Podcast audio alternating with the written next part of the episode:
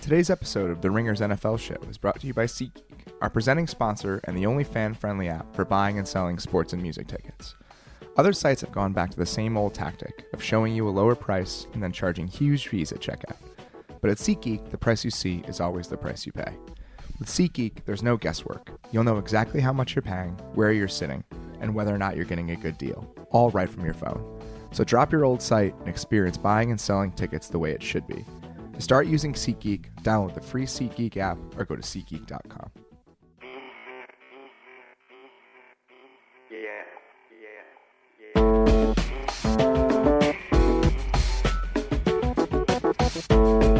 Welcome to the Ringer NFL show. My name is Robert Mays. I'm a writer at The Ringer. Joining me again, this time from Los Angeles, it's Kevin Clark. How are you? I'm good. I am in Los Angeles, as you said. Uh, I'm extremely excited to be here. It's my first day. I'm the least cool person in LA, and I've established myself as such by uh, my grocery bag ripped on the first day in the middle of Hollywood Boulevard. So uh, I've established myself as a nerd. Yeah, uh, that's well done by you. It'll take you at least five years to shake that title, but I have faith that in time you'll get there. It was like, you know, the genre of 90s music videos where people move to LA and they have no idea what they're doing? There were like five of them. Tom Petty had one. That was me. I established myself as just being a complete clueless idiot on the first day. It was great. So you're like the girl getting off the bus in the Guns N' Roses video. Yeah, exactly. That's not the 90s, but similar amount of confusion. Yeah, no, I think that kicked off the genre of hey, you're moving out west and you don't know what you're doing. Uh, all right. Well, uh, we're going to talk about LA stuff, I'm sure, as this podcast rolls along. But w- w- the reason we're really here is to get to the NFL draft and our overall thoughts about the weekend that we spent together in Chicago. Not like our time together, but what we watched in the auditorium theater slash who teams picked. That's a little bit more important. It is. Or we could do a bar review. It's fine. We'll get to that later. We'll Yeah. do, you know, restaurant and bar reviews. That'll be a different type of podcast as the Yeah. off season goes on. But uh, we're going to break this down you know, similar to the way a lot of people break this down. It's hard to give draft grades right after the draft because it's kind of a stupid process. But I think there are judgments that you can make in the wake of this for a lot of different reasons. So we're going to get some winners, we're going to get some losers, we're going to get to some picks that surprised us in one way or the other. So to get things started, I guess that we should just lay out who we think did well this weekend and for what reason. If you had to pick a winner from this draft, who would it be? Mays, I don't want to bum you out. I know it's early in the week. The Green Bay Packers won the draft. Um, I, Interesting. Okay, I don't. I haven't heard anyone else say that, but Well, I'd like to hear your reasoning. You know how I feel. You draft freak athletes and figure out the rest later. And it felt like I maybe took control of Ted Thompson's body and drafted for him. I feel like that may have happened. Um, it, it- like a, a what was it the Jersey situation, like a Freaky Friday thing. Uh, Clark, Jason Spriggs, Kyler Fackrell out of Utah State, 245 pounds, who can move. Dean Lowry, 296 pounds out Northwestern, he can move. Trevor Davis is a freak. All of these guys, Blake Martinez, all of these guys have incredible measurables. Um, a lot of them were were productive. Um, Spriggs, I know there's questions about whether or not he's just a workout guy, but I'm okay taking the workout guy, getting coached up. You know, I, I've spent a lot of time around the Packers, Robert, and they're so good at at being teachers and, and, and figuring out manufacturing these athletes into actual players. And the way they are technicians and the way they can get guys to, okay, uh, don't put your eyes here, put your eyes in the backfield, you know, very minute things that I've heard coaches talk about there. They're really good and, and they're unlike any staff in the NFL in that regard. They're going to develop these guys, and I think Ted Thompson knows that. So I think they had the perfect draft for the team they have. I mean, threw a lot of resources at positions that they really needed some help, and that mostly is a move linebacker. I mean, you think Fackrell's a pass rusher, that's fine. They may need a little pass rush help. They don't, it's not a deep group. Peppers is near the end of it, and then hopefully Blake Martinez can come in and compete to be that guy that lets Clay Matthews move back outside. Yeah, that's- is interesting when they. Oh, go ahead. Uh, That's the big thing. I mean, you have to free Clay Matthews. Clay Matthews is clearly not happy in the role he's in. You have to get him back rushing the quarterback 50 times a game because that's what he does best. Yeah, and that's the strength of their team is when he's in that spot, and you can use Peppers more in spot situations than having him play every down.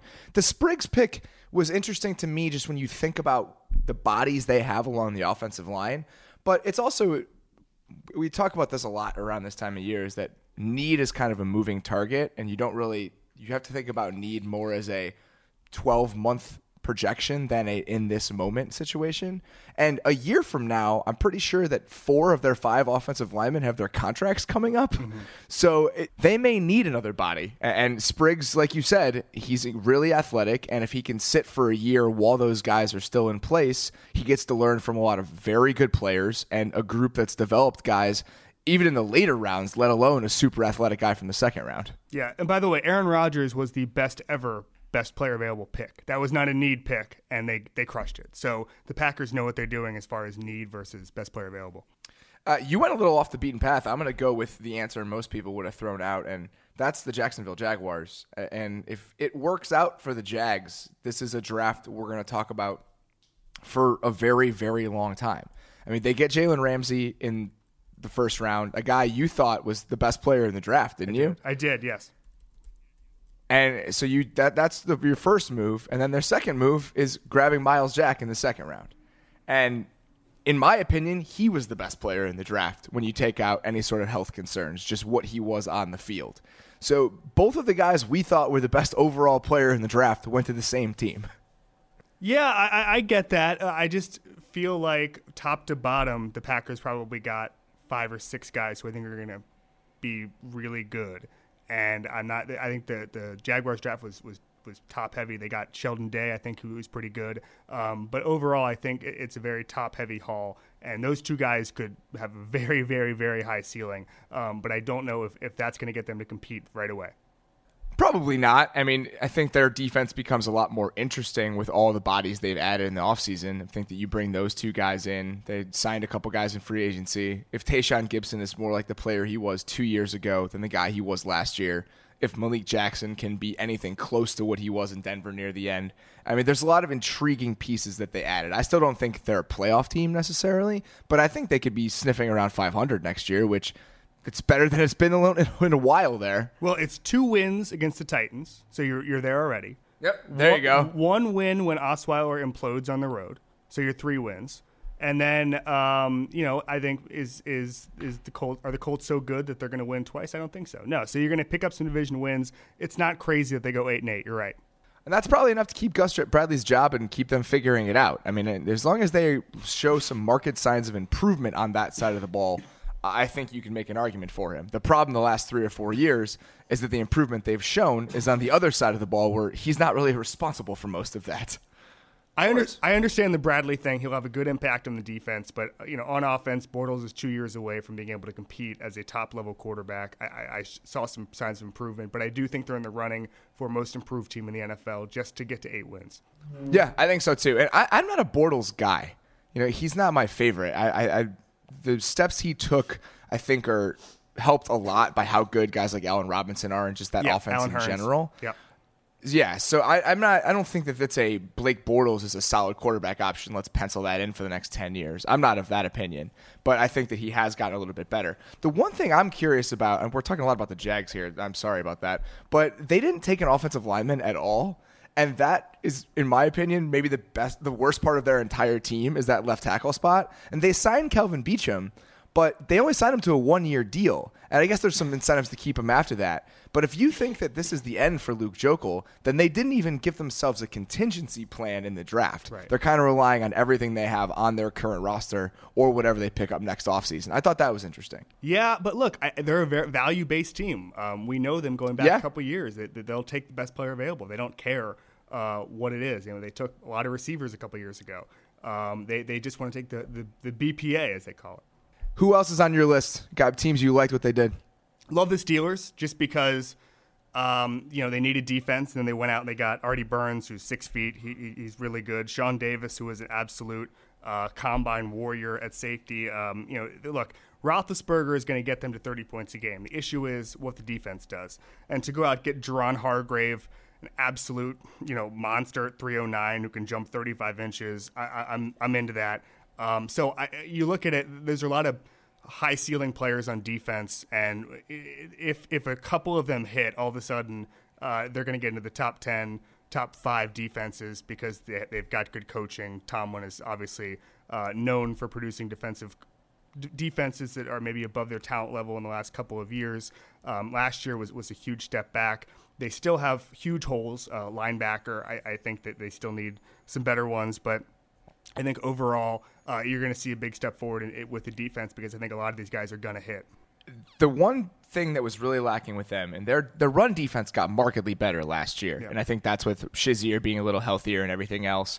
So the, I re, they really needed help on the back end, it just yeah. in the secondary because guys were getting older. You know, guys they missed on so horribly. I mean, if you think about all the resources they've dedicated there in recent years, it's been a decent amount. You know, they yeah. signed Cortez Allen to that big contract extension. Traded He's no Boykin. longer on the team. They traded for Boykin, and they drafted Senquez Golson in the second round last year, and he didn't really give them a ton. So they're trying to figure it out back there, and that's really the last thing they need to do with that defense. I like the other stuff they have, and I feel like they probably could have used a couple more bodies on the interior, yeah. and they added those. So it's a uh, it's a good group. I, I, think that they have a chance to be really special, and even without Martavis Bryant, I don't think you needed to do much with that offense. Yeah, I think they're one of the four or five teams that basically were a couple of players away from contending for a title game. And I think all you need I totally is, agree. All you need is one or two of these guys to hit in a big way, especially on the back end. Look, Sean Davis has some weird ball skills apparently. Um, he gets confused a lot back there, but look, NFL coaches can solve that if the guy's athletic enough, and he is athletic enough. He has, you know, all everyone was saying he was a Belichick guy, and what that means is he was great at three cone. He had the agility back there. The reason he's a quote unquote Belichick guy is because Belichick loves taking these guys and making them into to things. Okay, and Mike Tomlin can do the same thing, and and, and Keith Butler can do the same thing, and I just feel like uh, he'll, he'll be a guy who, can, who, maybe in the second half of the season will produce for them. And I think Artie Burns can play right away. I, I think he's got the athleticism. So you know, look, you just get two of those guys in there, all of a sudden you're in the AFC Championship game. The Artie Burns pick, uh, some people have said that it was interesting to them because he was so good in press man at Miami, and then he struggled a little bit in zone just in terms of awareness. And that's the thing you see with Steelers corners and why the young guys can't always play early is that it's such a complicated zone based system that yeah. they have trouble understanding where to be. So, how quickly he can adapt to that and start to understand it will be really important. But they needed to throw bodies at that part of their defense, and they did. So, I think that if it works out, again, you're looking at a team that absolutely could compete for and win a Super Bowl. I think that you're going to see a sea change with the Steelers because for so many years, people were complaining they were cutting draft picks and even sort of high draft picks uh, weren't getting on the field. And the reason was because they had such an old defense and it was so hard to, to break through. Um, I, I, think that with the uh, influx of youth, you're going to see a very different team. I think they're going to take some chances as far as throwing a guy like Burns out there, even if he hasn't perfected the scheme. It used to be so hard to get into the two deep because of all the talent there. That talent on defense isn't there anymore. So I think you're going to see a little more experimentation in that regard. That's a really good point. Uh, you said the Steelers. I'm going to go with an actual player here and not a team. Hmm. Uh, Robert Griffin III was a winner hey, this weekend. Finally, after four years of losing. Uh, the Browns picked a lot of players, including like 17 wide receivers. Five. And they didn't draft a quarterback until the third round. Uh, he is going to be given every opportunity to be the quarterback there this year, and we will see what happens. I like the Browns draft overall. Uh, it's something I wrote for the today's Ringer newsletter. I feel like the Browns had a plan coming in, and they stuck with that plan whatever you think of it, if you're not a fan of trading down, if you think that they're diminishing returns when you get to the third and fourth round, and there's only a certain number of those picks you can have before they start to not matter, that's fine.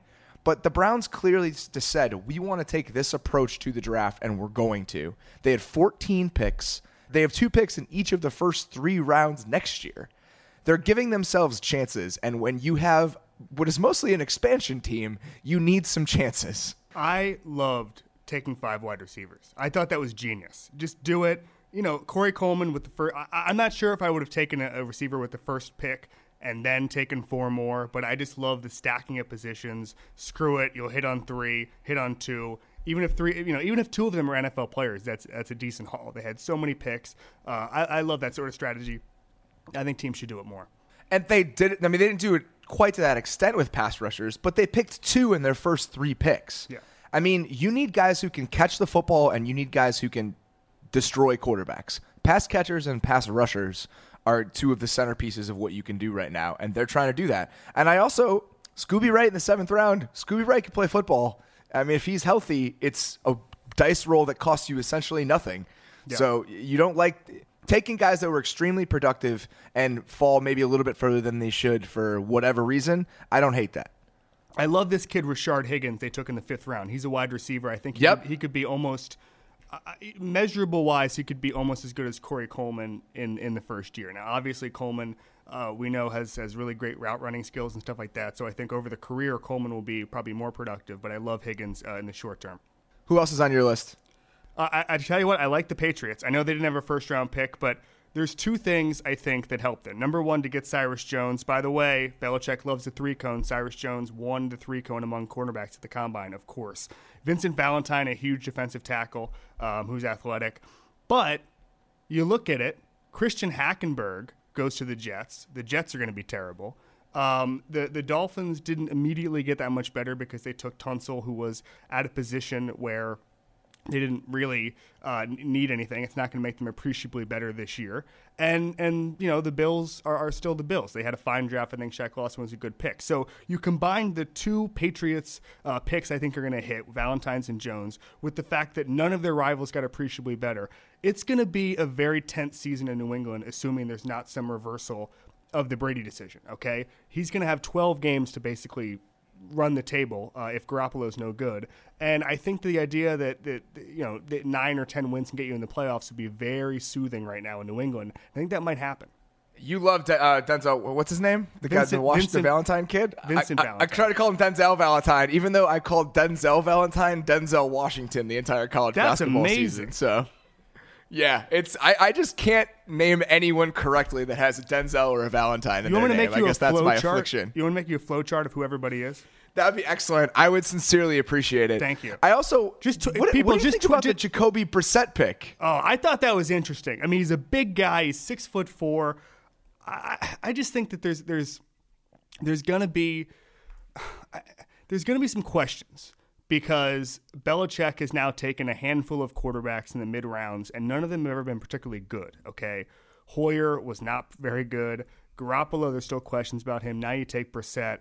I wonder why Belichick does this because he doesn't get much value for it. The only person who's really ever hit was Cassel, and he was not a, a mid round pick, and obviously they turned him into some value. But I, I think that this is a slap in the face of Garoppolo. But I, I, I That's what I was gonna say. Poor Jimmy Garoppolo. This is, it seems like the writing's on the wall. Well, I'm wondering if Brissett's going to be in the, the mix to start the first four games. I mean, I, if if you take a guy that high, it means you hate your backup quarterback and you're quote unquote heir apparent. Okay, so I think that it's not out of the realm of possibility that come August we're going to see a little report from uh, from Breer or Rapoport saying, "Oh, hey, uh, Brissett's making waves. He was uh, 19 of 20 and seven on sevens today." I, I just I, I can see that report coming, and all of a sudden Brissett's starting week week one or week two. I totally agree. Uh, it, it does not look good for Jimmy. If you take a quarterback in the third round, it's probably a bad sign for the guy you already have. Uh, let's stick with some non first round quarterback choices. And with the one pick that I think among everyone associated with the draft was universally reviled, and that is the New York Jets taking Christian Hackenberg in the second round. I uh, I can't. I've scoured the internet and all it has to offer for someone who thought this was a good idea, and I have not found that person yet. Have, you tried? Have you tried the Facebook pages of Mr. and Mrs. Hackenberg? I have not, and I also haven't asked Chan Gailey. That might be the other guy hmm. that I should We're pick up- his we're up to brain three, about what he, Mays. what he thinks about three. this. I, I don't really know what to say about this. I think this is a perfect example of how the draft process can totally lose its mind. That a guy who was just objectively awful at Yeah. playing quarterback in college for two and a half years is now a second round pick and a guy that will probably given every chance to start in the next couple years for the Jets. Well, if you look at the other guys the Jets have in there, they clearly don't have a lot of skill evaluating quarterbacks over the last five years. I mean, even back to Mark Sanchez, who was who was fine for for about two years. Um, I think if you don't re- resign Ryan Fitzpatrick, you're looking at the worst quarterback competition of all time. I- am I right? What would be worse? There were some awful, It's pretty brutal. There were some awful Bengals ones in the late '90s, but Geno versus Christian Hackenberg is uh, pretty miserable. And Bryce Petty, by the way, Bryce Petty's in there. The uh, the 2012 Chiefs, I want to say, that was a pretty garbage collection of quarterback play. Wait, is that Tyler when uh, it was a that was a Matt Cassel Brady Quinn situation, and there was some Tyler Thigpen moments that were bad in those years as well. I also don't think the Texans were breaking the quarterback bank last year with those two guys going at it. Well, anytime I, I think that anytime Brandon Weeden starts a game, you are automatically in the top ten of worst quarterback competitions of all time. So the Cowboys would be in that post Romo as well. But going into training camp, this is a pretty bad one. Yeah, it's it's it's really really terrible. The 2009 Chiefs was a Matt Cassel Brodie Croyle combination, which is pretty great. Wow, that's Oh man, yeah, that's not that's that. Yeah, let's just not even talk about that anymore. yeah.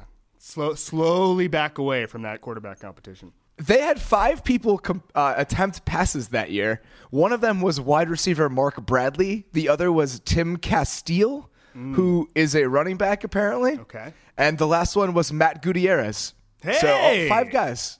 Yeah. I uh, I don't Not have bad. a computer in front of me, but I don't want to Google it because I'm afraid if I did that, my computer would explode.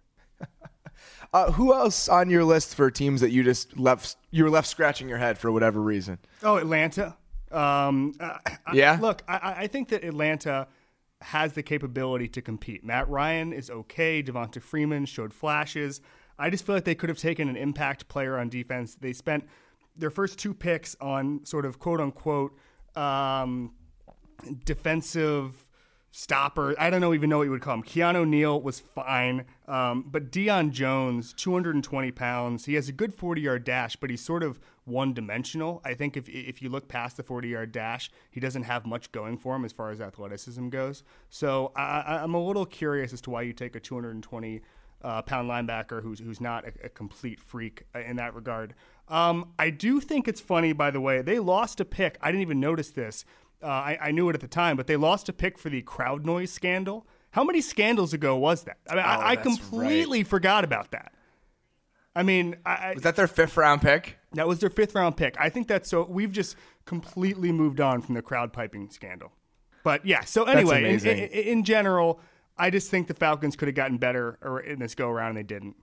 Yeah, if you look at that, that's interesting that Deion Jones is his forty is is pretty good, right? It's really good. five nine. It's really but for good. a guy that wins, but he he weighs two hundred and twenty Yeah. pounds. That's what I- I mean. It, it's not.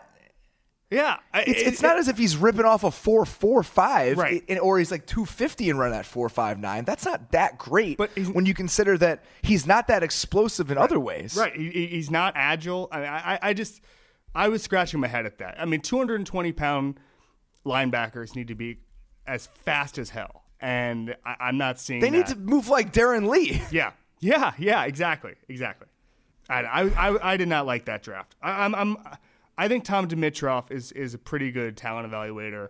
I think I'm starting to worry that his coaches have a little too much say because Mike Smith had given him some instructions about pass rushers and stuff that I think this is just all obviously uh, what was reported in the media. Um, instructions about pass rushers that that maybe were the reason that they haven't had a pass rush in the last couple of years about you know how to develop a pass rush and how to I- identify the guys they want. So I'm a little bit worried that Dimitroff um, isn't able to just pick the athletic freaks he'd like to. They also didn't really add many pass rushers, which is interesting because it wasn't as if it was good last year simply because Vic Beasley was there. Right. You'd hope that he gets a little bit better if he's a little healthier, but uh, they really did need a, a linebacker. So if you don't like Deion Jones as a player, that's fine, but it's a spot they needed to address. I mean, inside linebacker is a problem area for them, and it still is. Everything except Trufant is basically a problem area on the defense. That's true, and and we're a year away from them adding Jamie or Jalen Collins in the second round. So they've thrown resources there; it just hasn't really worked out very well. Yep. I uh, I was not a really big fan of what the Saints did, solely because if we're talking about adding picks is a good way to go about your draft, the Saints did the exact opposite. And we're not in an era where we were maybe three or four years ago, where the Saints are up against the cap, and you can understand why they wouldn't want a ton of picks, and they're a couple players away on either side of the ball from being seriously dangerous. The Saints are none of those things. They are not a couple players away. Their defense is devoid of talent, and they traded up twice for guys. and I, I just did the math. I don't- I just have- I- they're 52 Yeah. players away. They have Brees, and then they'd be Yeah, 52 that sounds players right. away. it, it just makes no sense to me whatsoever. I like Sheldon Rankins. I think Michael Thomas can be pretty good, and I don't mind Vonn Bell. But when you only add three players in the first three rounds and then have two picks the entire draft after that, I don't know, man.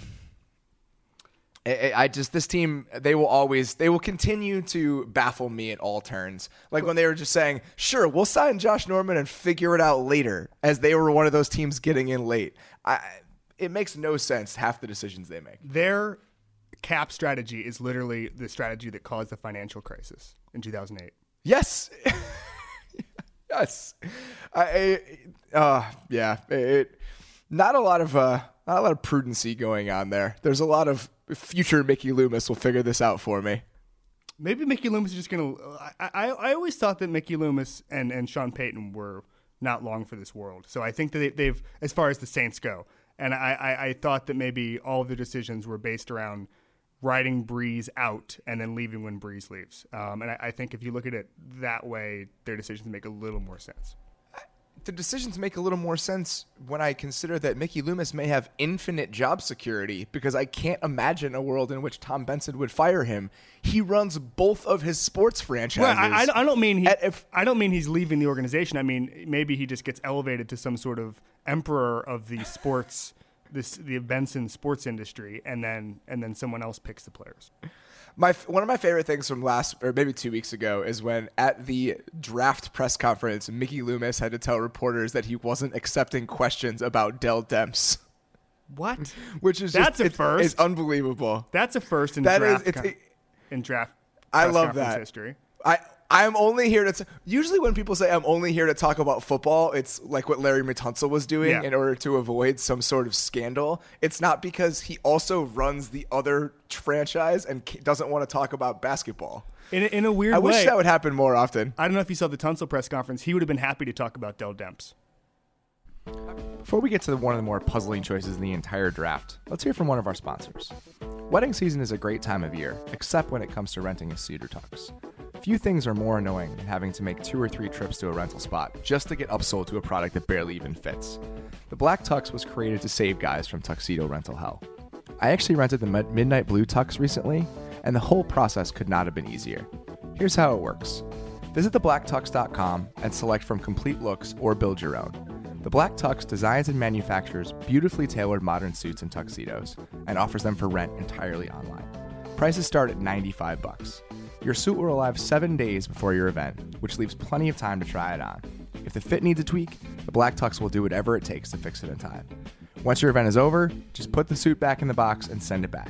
Shipping is free both ways. You probably have a wedding or other occasion on your calendar this year that calls for dressing up.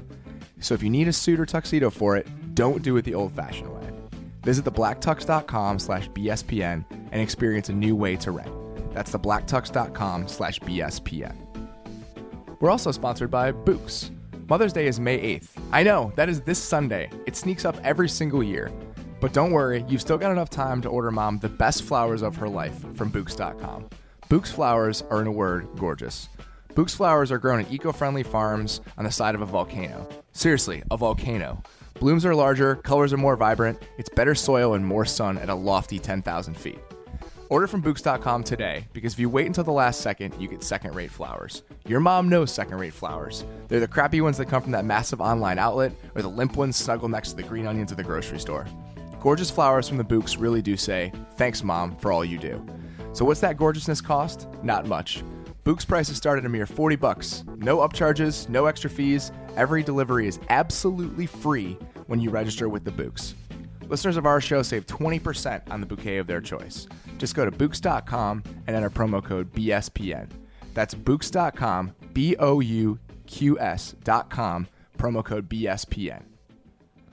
Uh, another loser in this whole situation that I think is is warranted to call him one is uh, is Roberto Aguayo, who mm. no one is more upset at. No, the internet has never been more upset at a pick than they were at the Roberto Aguayo pick, and I don't necessarily blame them because I'm not sure in what world it's acceptable to give up two picks to go up and draft a kicker. Would the internet have hated the Janikowski pick in the first round if oh, we had yeah, a they absolutely if football Twitter existed? Yeah, I, I, I think though I think though that that that was not indefensible. You know what? Fifteen years later, sixteen years later, I think I don't know. I, I think it's a bad pick, but I get it. I sort of get it in the in the way that like you get if if you were in their shoes and you think that you, maybe you're not going to have an explosive offense this year, maybe try for a couple 55 yard field goals. I mean, Florida State, they're not complaining that they had Aguayo. I mean, they they won some big games based off of his legs. So it's it's not indefensible, but I probably would have rather taken a pass rusher.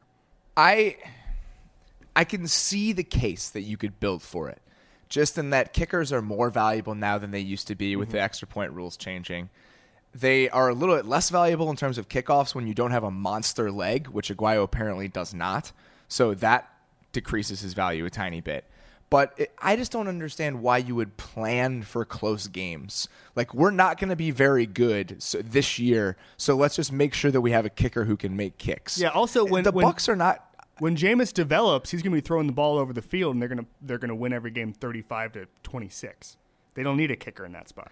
It's it's a very short term solution. Yes, and this is not a short term team. I like the direction of, of these guys in a lot of ways. I think that they have some intriguing pieces.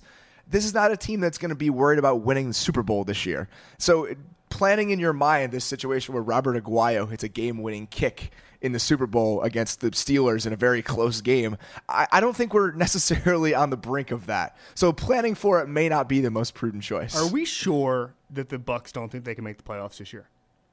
Because the, oh, I the, guarantee you they do. Yeah, the Falcons and the Saints, tons of dead money, tons of of uh, holes on their defense, both of them. I see the Bucs finishing second in the division. Then all of a sudden you're at eight wins, and then if you, if you have a couple lucky breaks, or if Roberto Aguayo hits some 50 yard field goals, uh, then you're in you're in the playoffs. So I, I, think that they are a little more optimistic on on the future and this year than than people think. They almost made the playoffs last year. Yeah, and uh, you have reason to think they'd be better this year. I know you hate Noah Spence, but they added a cornerback and a pass rusher in their first two picks, which is the those are the two spots they needed the most. So it would be reasonable to think that they would be better this season. It's possible. Yeah. I, look, look, I think Jameis is going to be a really, really good quarterback, and and once once that happens, once he develops into the player he's going to be, they're going to be really good, and and it's just a matter of when that happens, when when he becomes a top ten quarterback, and it could happen this year. I think it absolutely could. I mean, keeping him a little cleaner. Their offensive line has a long way to go, but it's also full of young guys. So you would assume that they'll take at least a small step forward this year. I don't. I still don't know who's playing right tackle for them. That's a question that we will have an answer to later on, I guess. Oh, one thing I want to say about the Bucs. They get to do whatever they want because, like, I'm from Florida. I understand this. There is no media pressure in Florida. Okay? And so, if any team, if the Jets took a kicker in the second round, the New York Post over. would put a special edition out. It would be like they would have like a a, a, a midnight edition that had a kicker pun, um, and and it would be unbelievable. The Tampa Bay Times and, and those folks are not going to do that. So they're going to build the team the way they want. They're going to say, "Screw it, we'll take a kicker in the second round." You have, I think it's underrated. Um, what a weak media, not weak. They, they have some good writers there, um, but, but, what a uh, non uh, pressurized media market does to a team and, and empowers them to make the decisions they want to they want to make. I mean, you're also with Licht in a way. You have this covering fire that Ryan Grigson had with Luck, where it's this choice anyone would have made, but you're going to get some credit for it either way. Yeah. So it gives you a little bit of leeway in the years to come. So he's in that grace period of we have our quarterback, give me some time to figure the rest out, even though that grace period wasn't really earned because he had the number one pick. Right. And, and also, at least I think he's making defensible picks, which Grigson in the past has not done. No, that's true. Uh, but I mean, Jason Licht started his tenure by signing maybe the worst free agent class in the history of the prof- of the NFL. Right. So I mean, there's there's there's a little bit there's some red in the ledger is what I'm saying, and we probably should not be so quick to just get that out of our minds. Anybody else that you did, uh, were not happy with this weekend? Any team that passed on Andrew Billings? Yeah, that was. We were going to go over some of the head scratchers yeah. of the draft, and he's definitely one of them. I mean, a guy that a lot of teams, a lot of people thought could go in the first round, goes in the fourth and it seems like he's somebody that's just going to come in and be able to take over from Domata Peko from day one. What's interesting to me is that he went to the Bengals, which was very, which were very happy to snatch up Geno Atkins a couple years ago in a very similar spot. Okay, um, you take a big guy who can just clog the middle. Geno's a, a little bit smaller, but um, you know, just a big guy who's just going to be able to cause havoc in there. Um, they they desperately need a little more oomph on defense. Um, we'll get to that in a second, but uh, as far as some of their other picks, but I just think that just pick the guy. You know, don't overthink it. When there's a 311 pound guy who can be a force like that, just pick him. Don't look at, at don't look at his height. Don't look at his motor. Just pick him. You know, the, the whole thing. I talk to coaches all the time who just say, if a guy's that big and he can move around, he's gonna be good. Okay, and, and you, you just can't overthink these things. The Bengals. I think the Bengals operate in a more common sense way than any other team. Mike Brown loves famous players from big schools uh, who've played in big games, and I think a lot of people sometimes say, "Oh, well, that's that's a poor way to evaluate." But whatever. If you take the guy who's been to the upper echelon of the college game, he's probably pretty good. And, and sometimes you end up with Rey Maualuga um, or, or, guys who are just okay, but overall they're going to be NFL players. And I think that's what they did with Billings here. It's what they done with Geno Atkins. It's what they done with Michael Johnson. Um, and I, I just I feel like it's a solid pick it makes all the sense in the world. I mean, Peko's 31. He's in the last year of his contract, and Billings can fill that role. I mean, he's not the pass rushing force that Geno Atkins is, but you don't have to be in that defense. You're supposed to just eat people, yep. and that's exactly what Andrew Billings does. Just stand up And when you up. think about the other guys they added, just stand up and move forward. They, that's his job. Or don't even move forward. Yeah, just stay just where you're standing. That's fine up. too. And so and they had Ty- they got Tyler Boyd in the second round, which I was wondering when that how that wide receiver was going to get there. That's how they did it. And then they added William Jackson, and you know they lost a couple cornerbacks. They have, I guess they didn't lose anybody, but you know Jones is getting up there. I think Dre Kirkpatrick is somebody they're not necessarily thrilled with. So if they can have a combination of Jones, Dennard, and Jackson next year after Kirkpatrick is done with his deal, that makes sense to me. You know they've always shown they're not afraid to add more bodies in the secondary than people think they need. Okay. Can we do another head scratcher? Yeah, of course. Um, I, I, think that I was surprised how far, again, with the, staying on the Bengals team, Nick Vigil went in the third round. Here's a linebacker who's really, I, I think, a really great athlete, and he's going to be able to take a Cincinnati defense that has slow linebackers and immediately upgrade them. And I think when you look at their draft, I, I don't think anyone thinks about the Bengals as contending ever because of what they do in the playoffs. And when you look at what they were able to do with their draft, I feel like they're probably to me division favorites right now.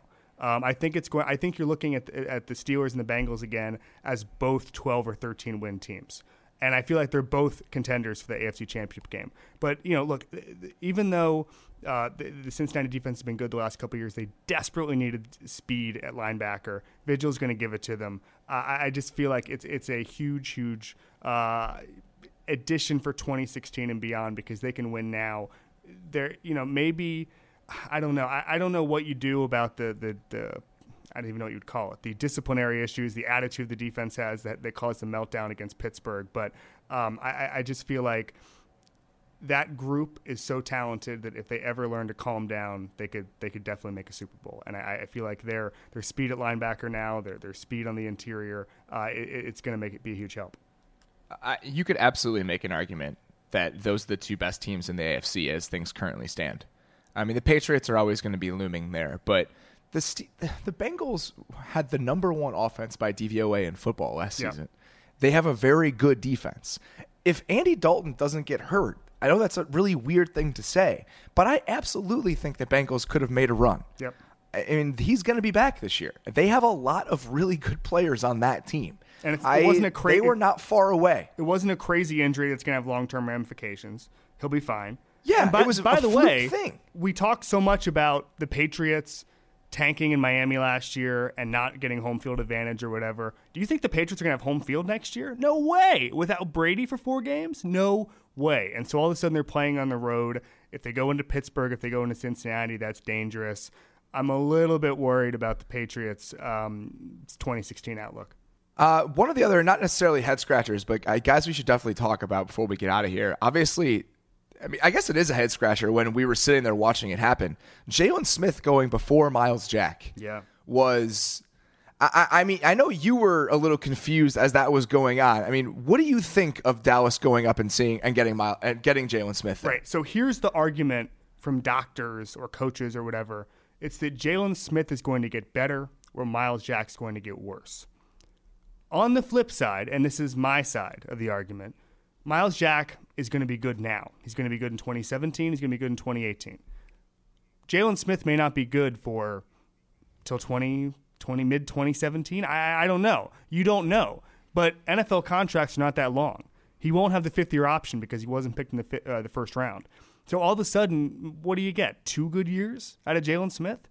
Uh, I, I just I feel like it's not a good long term plan. And okay, what happens if he he finally recovers the nerve damage, gets better, and he you know he plays essentially a year and a half of, of great ball. Um, do you sign him to a, to a huge contract? Does he hit the open market? I, I think there's more questions than answers with the Jaylon Smith pick.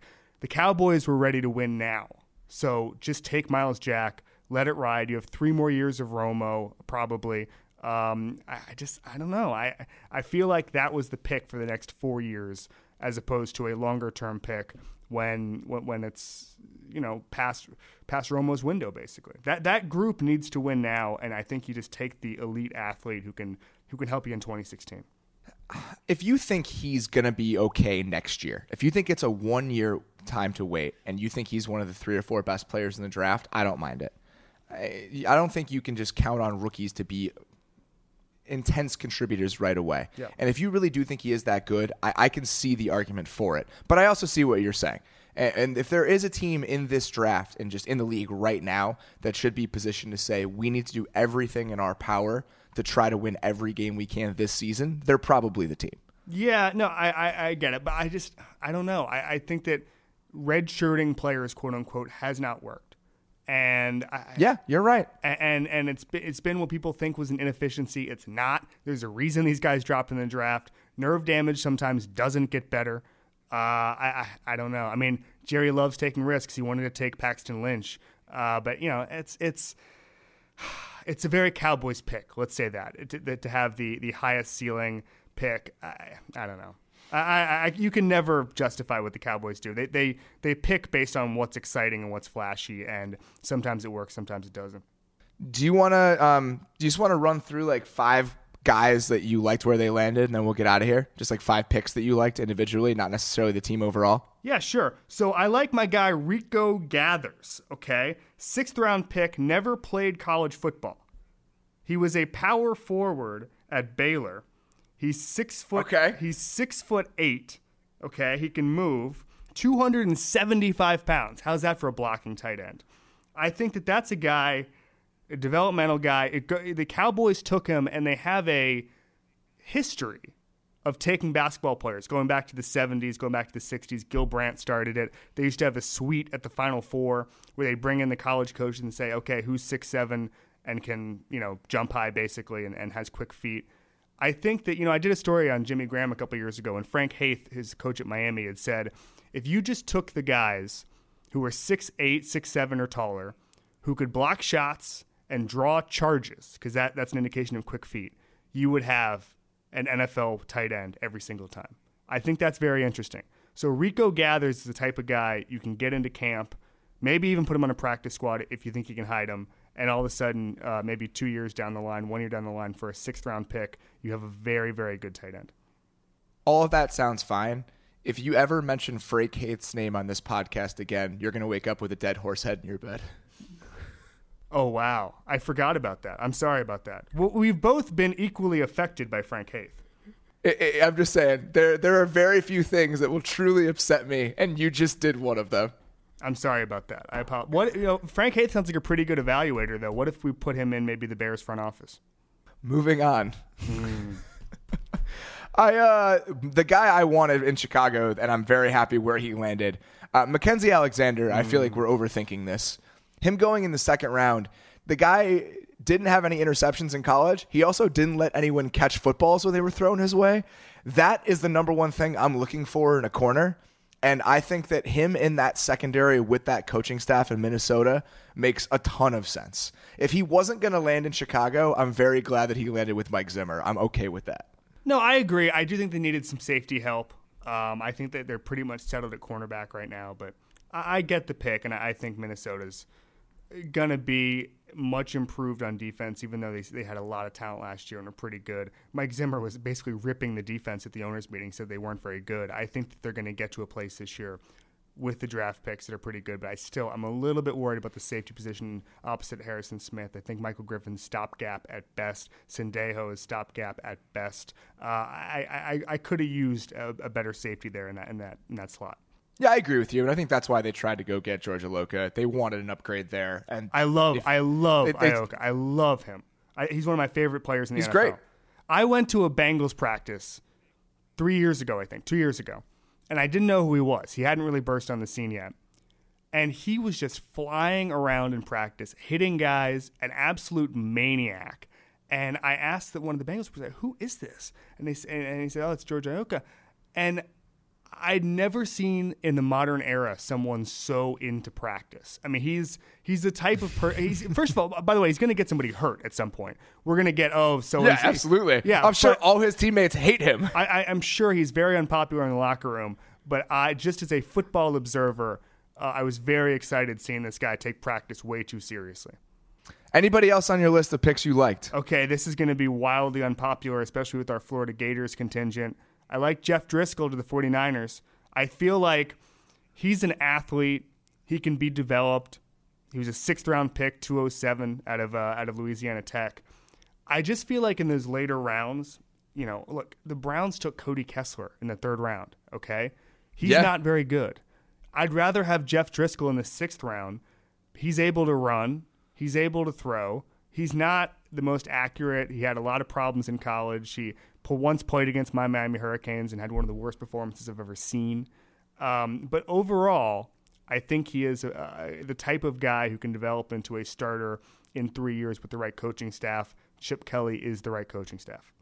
I have a guy that I feel like we're both agree on here. Uh, Dude landed in the third round, and it just player plus team makes all the sense in the world.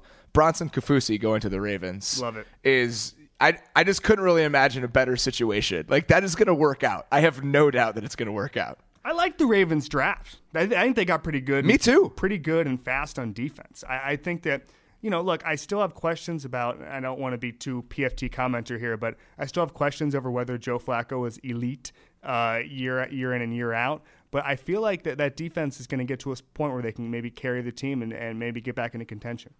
Willie Henry just screams of a guy that is going to not play for them a lot as a rookie, come on slowly, in his third or fourth season have a monster breakout year, get overpaid by another team in free agency, and get the Ravens one of their 17 fourth round picks that they get every season. Mm-hmm. It's just that's how it's going to be. How good are the Ravens going to be when they can trade comp picks next year?